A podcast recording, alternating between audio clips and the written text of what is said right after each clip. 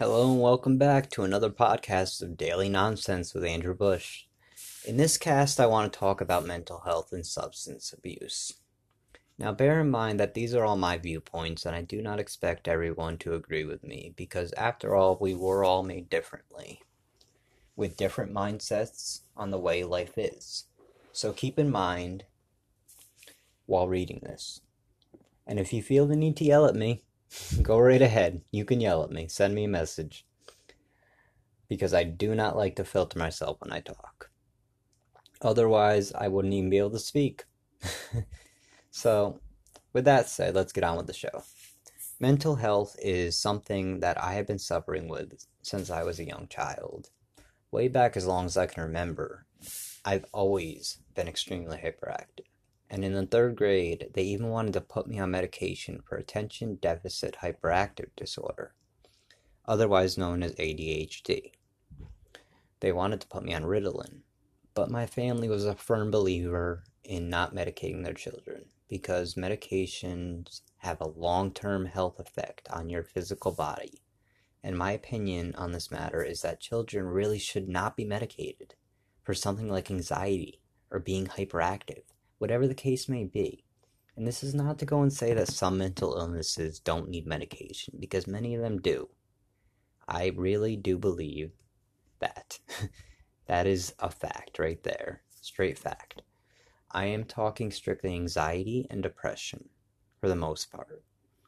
And to put an eight year old on ADHD medication just seems absurd to me because all children are hyperactive and some have trouble with comprehension, like I did myself actually when I was about eight years old.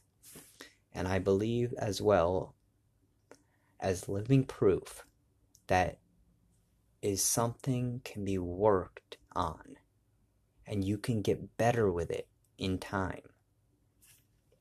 It might take a lot of work and a lot of time and a lot of effort, but it does not need medication. In fact, I don't think anyone needs that type of medication. They just need to find a healthy route around what they are dealing with. Get out and do something. Push yourself to do more. There are so many things out there that you can do to occupy your mind. And if your mind is occupied, it doesn't even have time to think about anxiety or even depression. If you're busy all the time, or at least keeping your mind busy, you will not feel it. My point is there are healthier ways around these things rather than pill popping or taking a drink. When a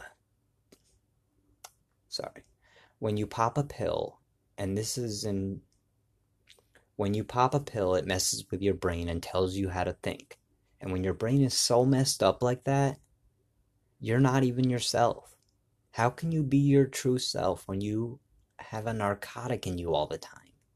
You become the narcotic. Life is all about learning how to cope and finding ways that work for you. If you're feeling anxious, go take a walk, or a run, or a nice hot shower to relax, or a hot bath. Watch a good TV show. Distract your mind. Do anything that you need to do to just let that anxiety go. Music is one of the most therapeutic things out there, and they have genres for everyone. So put on some music and just get out of your head because that's what it is. Play some Enya, only time, and light some candles, get into a hot bubble bath. You'll relax real quick. but anyway, all joking aside, if you don't try, you don't know. So get out there and do something push yourself and make yourself do things, and you will be surprised that the change you feel rather than taking medication that is harmful to your internal organs. Don't pop pills for anxiety or depression, and definitely don't pop a beer either. Moving on to substances and self medicating. This is not the way to cope. Period. Many people, including myself, have used drugs and alcohol to get through life, and although it seems all fine and dandy, just wait until you get down the road a little ways, if you haven't already been there. It might be alright for a short period of time, but it's always just a short term fix for a long term problem, to quote A Day to Remember. Great band. But in the long haul, you will be miserable because you will either end up broke, in jail, or prison, or choosing drugs and alcohol over more important things like your family, or nieces and nephews, or your own children, even your mother, your father, your loved ones. Going out to have a nice meal with your family. You will choose to stay home and drink and drug rather than doing that. How sad is that? To me, that's extremely sad. You, or either, you know, you'll be lonely. You could end up lonely, or you'll be surrounded by people that are just like you, drinking and drugging constantly, running out of money, trying to find money, and doing bad shit to get it doing whatever you need to do just to get that drug or to get money to buy that drink.